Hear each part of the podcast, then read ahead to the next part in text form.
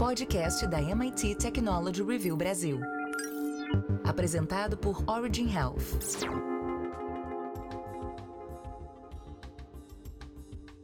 Olá, bem-vindas e bem-vindos ao podcast da MIT Technology Review Brasil, apresentado pela Origin. Eu sou Laura Murta, estou com Camila Pepe e Jonas Sertório e hoje a gente vai falar sobre o panorama do atendimento médico virtual na América Latina e Europa graças aos avanços com inteligência artificial, interoperabilidade e aplicativos móveis.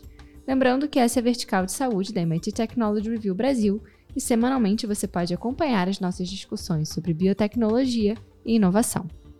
A assistência médica virtual conquistou fortemente o panorama da saúde, transformando completamente a maneira como os serviços médicos são oferecidos. Graças à convergência de tecnologias como a telemedicina, a inteligência artificial e a cibersegurança, o cuidado com a saúde de forma virtual está se transformando. Agora, os pacientes podem acessar diagnósticos precisos, receber tratamentos personalizados e fazer consultas médicas no conforto do seu lar. Essa disrupção está derrubando barreiras tradicionais e abrindo um leque de possibilidades no campo da medicina, um evento do qual já se beneficiam empresas em todo o mundo. Para traçar um raio-x do estado dos serviços de Virtual Care nas organizações na América e na Europa, a NTT Data e a MIT Technology Review, em espanhol, realizaram o estudo Inovando a Atenção Médica através da Tecnologia, Perspectivas do Virtual Care na América e na Europa. Então foram 62 entrevistados da Alemanha, Argentina, Bélgica, do Brasil, Chile, Colômbia, Espanha, Estados Unidos, Itália, México, Peru e Portugal. E a gente teve uma visão panorâmica do atendimento médico não presencial, considerando os benefícios, desafios e tendências que estão transformando o setor da saúde virtual nessas regiões. Para isso, também foram considerados três pilares fundamentais na adoção do atendimento médico não presencial: Technology Enablers, como a interoperabilidade e a inteligência artificial, Patient-Centered Technologies, como wearables e aplicativos móveis, e Virtual Care Services, como consultas à distância e monitoramento de pacientes para diagnóstico e tratamentos remotos. Então, Camila, você pode trazer um panorama desses três pilares que eu falei, especificamente interoperabilidade, inteligência artificial e essa personalização do paciente? Posso sim, Laura. Um dos desafios mais importantes na implementação do atendimento médico não presencial é a própria interoperabilidade. Embora ela seja fundamental para a integração efetiva de dados entre diferentes sistemas e dispositivos, ainda há um caminho a percorrer. Apenas 23% das organizações atingiram um nível máximo de implementação, enquanto um quarto delas carece de sistemas interoperáveis, enquanto uma grande parte devido à falta de investimento. No entanto, a colaboração entre grupos hospitalares e startups está mostrando um caminho promissor para superar esse obstáculo e alcançar um intercâmbio seguro e eficiente de dados de saúde. A inteligência artificial é a tendência motriz no campo da assistência médica não presencial. Do planejamento de recursos à precisão do diagnóstico, a inteligência artificial está mostrando ser essencial nos serviços e processos médicos. Embora 66% das organizações já trabalhem com essa tecnologia, 34% ainda não a implementaram, principalmente em grandes organizações por questões éticas e legais. Definir padrões claros e supervisão adequada é fundamental para garantir o uso eficaz da inteligência artificial na assistência médica. No entanto, sua aplicação em áreas como informação ao paciente e gerenciamento administrativo tem sido amplamente aceita e benéfica. As tecnologias centradas no paciente são essenciais para personalizar os serviços médicos. Os aplicativos móveis e os wearables têm ganhado protagonismo nesse campo. Os aplicativos são valorizados pelas organizações por sua acessibilidade, monitoramento contínuo e personalização dos cuidados médicos e são preferidos por 47% das organizações, apresentando desafios significativos em termos de usabilidade, infraestrutura, conectividade e segurança de dados. Por outro lado, os wearables constituem um componente essencial nas estratégias de telemedicina, mas enfrentam desafios em termos de falta de disponibilidade e custos elevados, ressaltando a necessidade de mais investimento em pesquisa e desenvolvimento para tornar esses dispositivos mais acessíveis e adaptáveis às diversas necessidades de pacientes. Jonas, a gente sempre falou muito sobre a questão da telemedicina. Né? Essa tendência que a gente viu de fato se concretizou na pesquisa como uma solução de impacto e até para terminar, quais os principais obstáculos discutidos? Bom, Laura, a digitalização dos serviços de saúde recebeu um impulso significativo durante a pandemia, levando à expansão dos serviços de atendimento médico virtuais. A telemedicina e a receita eletrônica destacam-se como as soluções mais relevantes, oferecendo consultas e prescrições remotas que proporcionam conforto e acessibilidade aos pacientes. Nesse contexto, as startups lideram a implementação de serviços de atendimento médico virtual, enquanto organizações públicas e grandes corporações enfrentam desafios burocráticos e de recursos.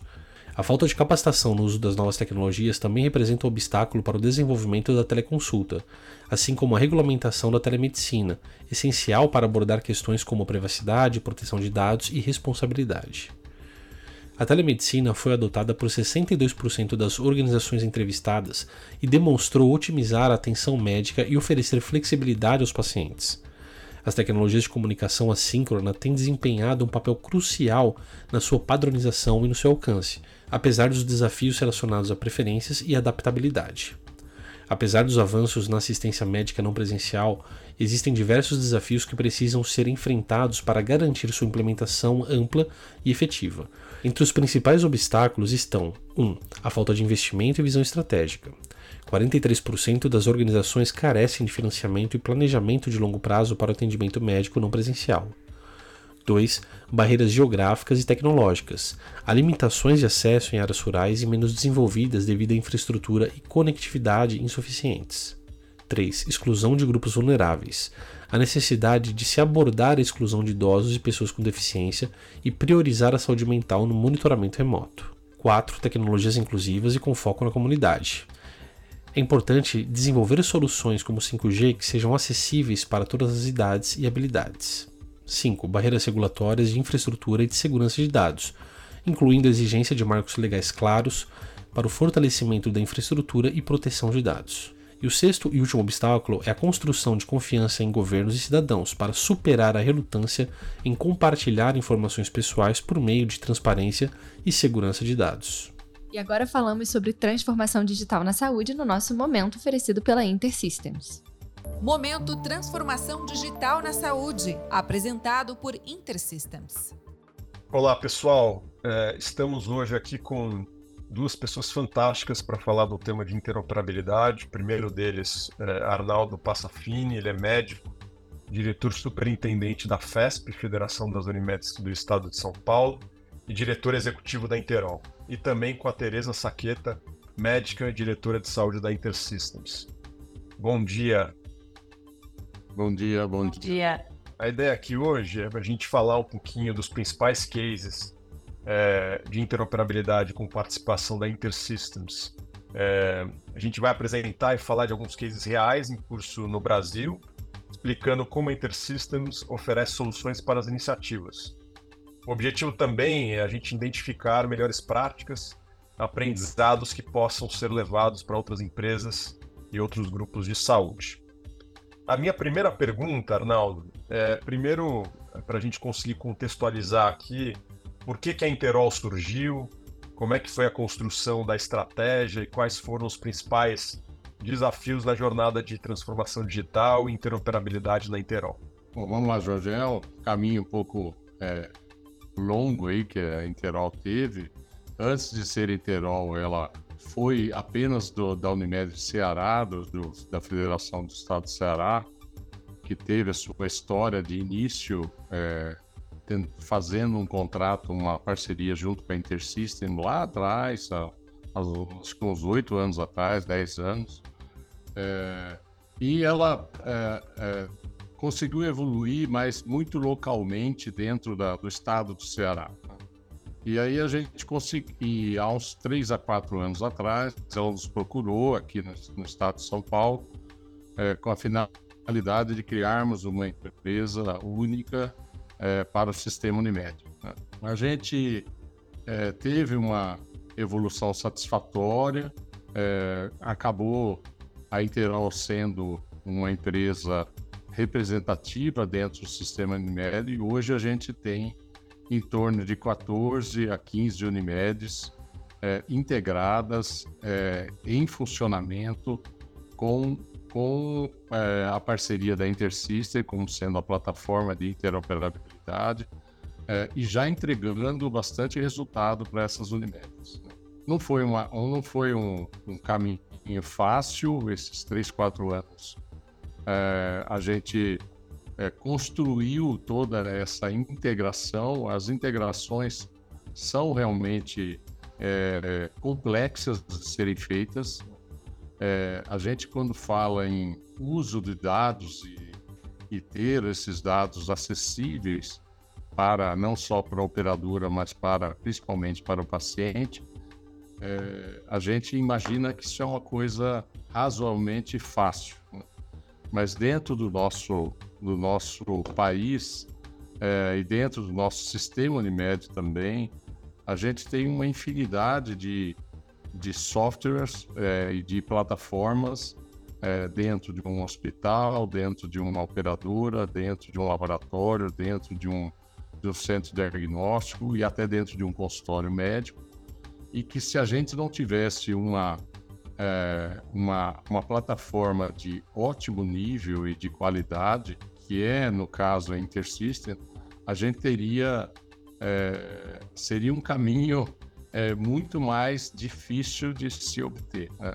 Mas mesmo assim, mesmo com essa plataforma InterSystem, também a gente tem que partir para a, a integração de cada sistema desse em cada operadora.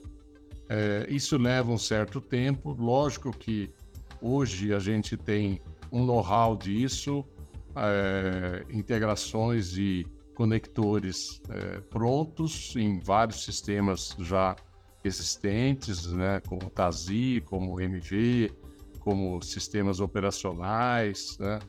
Então isso já está agora a gente já venceu essa, essa, essa, esse desafio e isso está sendo é, mais rapidamente é, obtido é, é, junto com as Unimedes, né, junto com as operadoras. Então essa é um caminho e, mas ao mesmo tempo é, a gente está começando a obter agora sim a, o que a gente sempre sonhou de estratégia de ter é, realmente a jornada toda do paciente, os dados clínicos integrados ao, aos dados administrativos pensando numa, numa, numa é, jornada realmente 360 graus, como a gente fala, né, com todos os dados é, é, disponíveis para a gente, não só para as decisões médicas, para as decisões administrativas e para a interação com o paciente, ele sendo o centro de tudo. Né?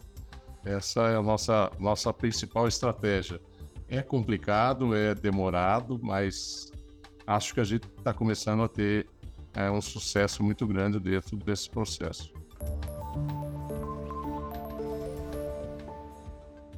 Semana que vem a gente continua essa conversa e esse foi o nosso momento Transformação Digital na Saúde oferecido pela InterSystems.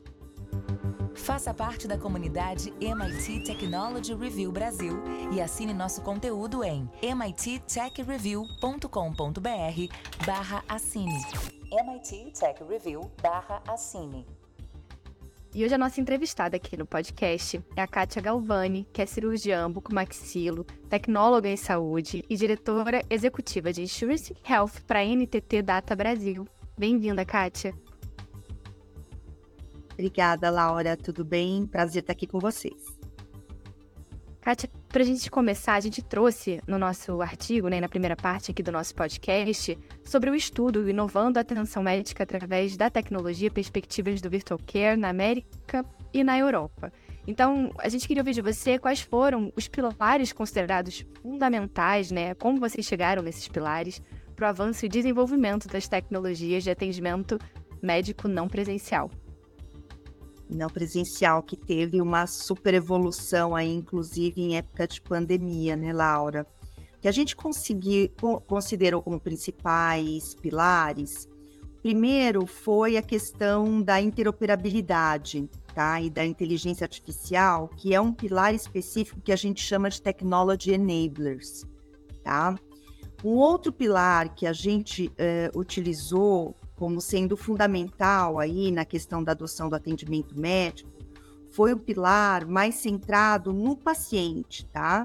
Então é o que a gente considera os wearables, os aplicativos móveis, o virtual care, os serviços de virtual care, consulta à distância e monitoramento de paciente para diagnóstico e, e, os tratamentos remotos, que é o que a gente chama de Patient-Centered Technologies.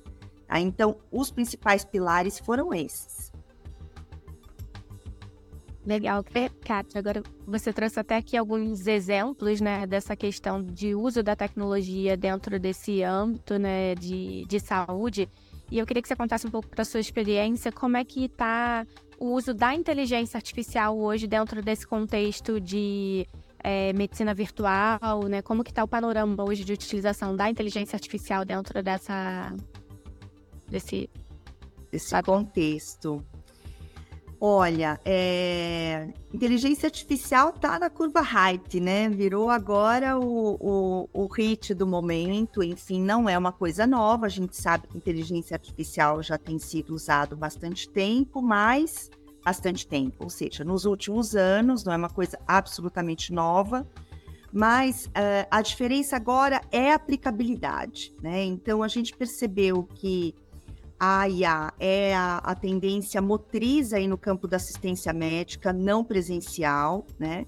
Desde a fase do planejamento dos recursos é, até a precisão do diagnóstico, né? Esse acesso rápido que se faz ao banco de dados, o acesso que você faz já uma análise feita da busca da informação, é, com bancos de dados que não são simples de fazer toda a questão de leitura dessas informações e interpretação, é, isso tem se mostrado muito efetivo e isso tem trazido uma precisão do diagnóstico, né? O que mostra para gente que isso é, acaba exercendo um papel aí importante dentro dos serviços e dos processos médicos. Se bem que a gente tem visto que é, 60, 66% das organizações já trabalham com essa tecnologia. Então, quando a gente fala de é novidade, é novidade, é o que eu falei, é novo, mas não é absolutamente novidade, porque já deu tempo de 66% das organizações aderirem, né?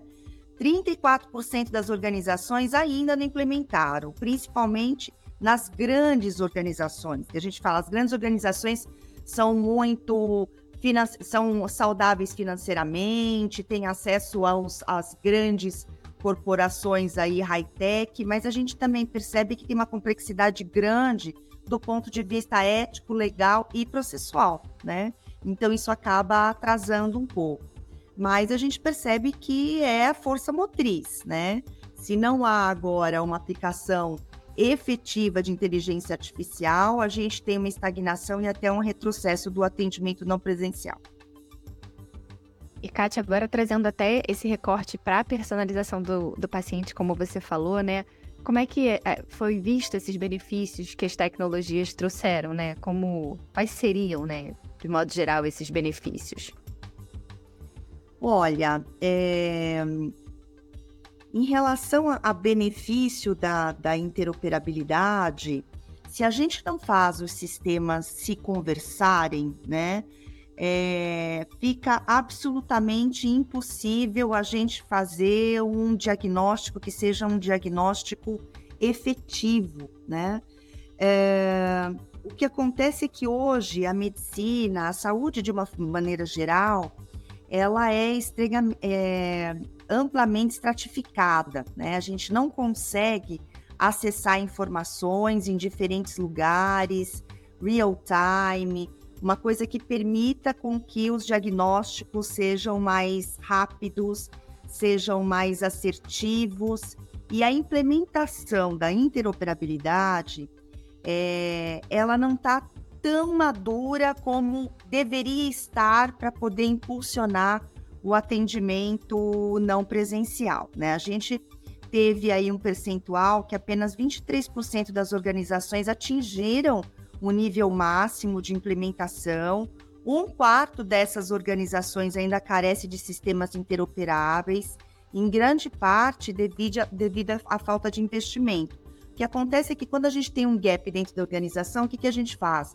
A gente vai e compra uma outra plataforma e essa plataforma nem sempre é feito um diagnóstico prévio de como é que ela vai conversar com o nosso sistema legado. Né? Então, isso acaba atrasando, isso acaba exigindo uma série de investimentos que aqui foi identificado como um dos, como sendo um dos principais pontos de atraso na questão da, do, da aceleração para o, a interoperabilidade, né? O que a gente percebe também são grandes redes se formando, grandes redes de hospitais, grandes redes de laboratório. E aí, nesse ponto, a colaboração entre esses grupos é, hospitalares e até a entrada de um outro player nesse ecossistema, que são as startups, isso tem mostrado um caminho extremamente promissor para superar os obstáculos aí rumo a gente conseguir um intercâmbio mais seguro e mais efetivo na troca de dados. Perfeito, Kátia. Agora, é, quando a gente pensa nas organizações, né? O é que, que, que você entende que seriam as dificuldades, né, as principais dificuldades em, que elas enfrentam para difundir ainda mais implementar de forma mais acelerada toda essa questão desse virtual care?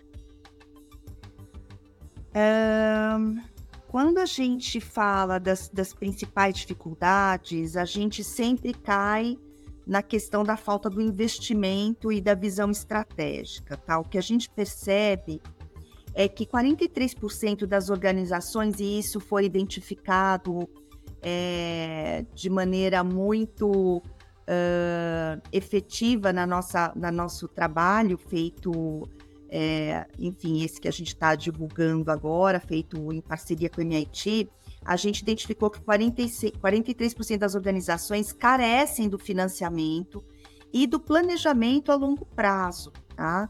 É, atendimento médico não presencial precisa sim de planejamento. Se a gente não fizer toda a questão, a gente estava falando agora de interoperabilidade, toda a questão de interface, acesso rápido aos prontuários, um controle não só da consulta, mas do pós-consulta, da interconsulta, e até também uma gestão e um planejamento uh, do que a gente considera que é um atendimento e uma interface que a gente fala que é segunda opinião ou diagnóstico à distância, tudo isso acaba atuando é, e tendo a necessidade de um enorme planejamento e de um investimento.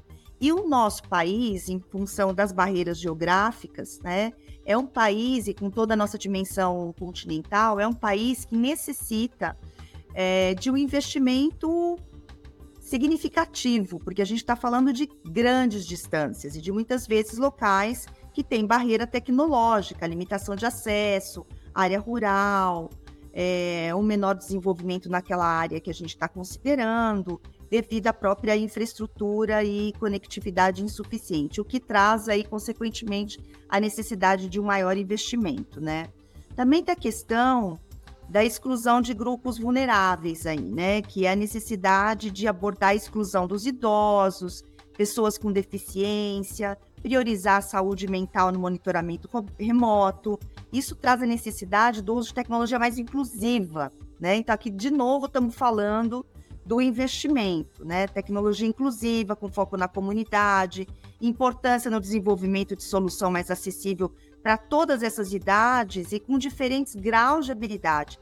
Quando a gente vai e olha digital adoption ali, dependendo da idade, dependendo do local, dependendo da condição socioeconômica, a gente tem níveis muito distintos desse digital adoption, né? Então essas barreiras todas que eu citei agora, juntamente com as barreiras regulatórias da infraestrutura, de segurança, etc., isso traz, né, é, todos esses, esses desafios que, separadamente por si só, já são grandes desafios, mas quando a gente soma esses desafios, isso acaba impactando significativamente na implantação e na adoção efetiva é, da questão do atendimento não presencial. E, Kátia, é, o que, que o estudo trouxe, né? Qual foi o nível de maturidade que vocês perceberam na aplicação né, dos dados, enfim, de tudo isso que a gente veio conversando nas organizações que hoje têm esse ecossistema, vamos chamar assim, de cuidado virtual, né? Então, a gente percebeu, Laura, que uh, existe é, níveis muito, muito distintos na, na questão da maturidade dessas organizações, né?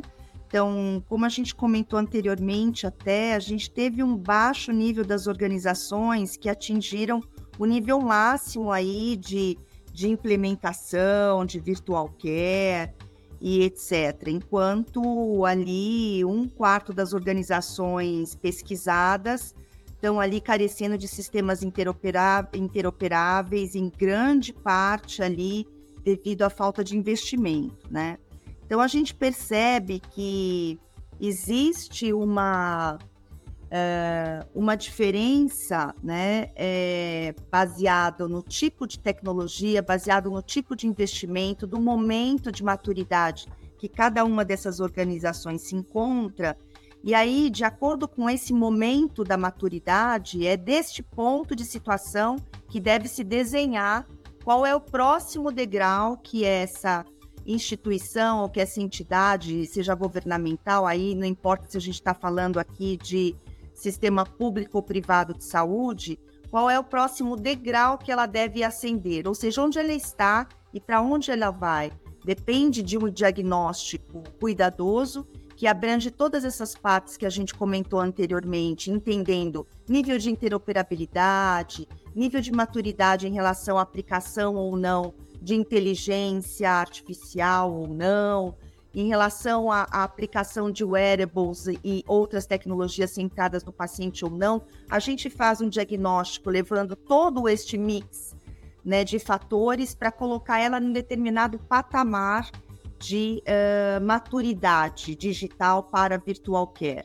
Neste determinado patamar que essa instituição se encontra, e aí a gente colocou em detalhe nesse trabalho que aí quem, quem se aprofundar um pouquinho mais vai encontrar os percentuais, mas a gente tem percentuais específicos para interoperabilidade, percentuais específicos em relação à, à adoção de tecnologias digitais, e para esses patamares, combinados ou não, a gente estipulou um nível de maturidade e aí próximos passos para que se possa atingir o próximo nível é, dessa escala de maturidade rumo ao, ao atendimento virtual não presencial. Kátia, e até para a gente terminar, né, existe perspectiva, até comentei que, que, os nossos ouvintes conseguem acessar o material na íntegra lá no, no artigo, no nosso site, mas é, existem próximos passos, novas publicações, ideias a partir de tudo que foi gerado. É, conta pra gente o que, que a gente faz a partir de todos esses achados. Olha, é... é maravilhoso fazer pesquisa, né? Então a gente não vai parar isso nunca. Isso é um DNA. A gente tem uma área de PD dentro da NTT Data que é um colosso, né? E isso para nós, principalmente quem vem de área de saúde, de enfim, área de engenharia, etc., a gente é nutrido na nossa jornada universitária com pesquisa, né? Com best practices, com casos de êxito e etc.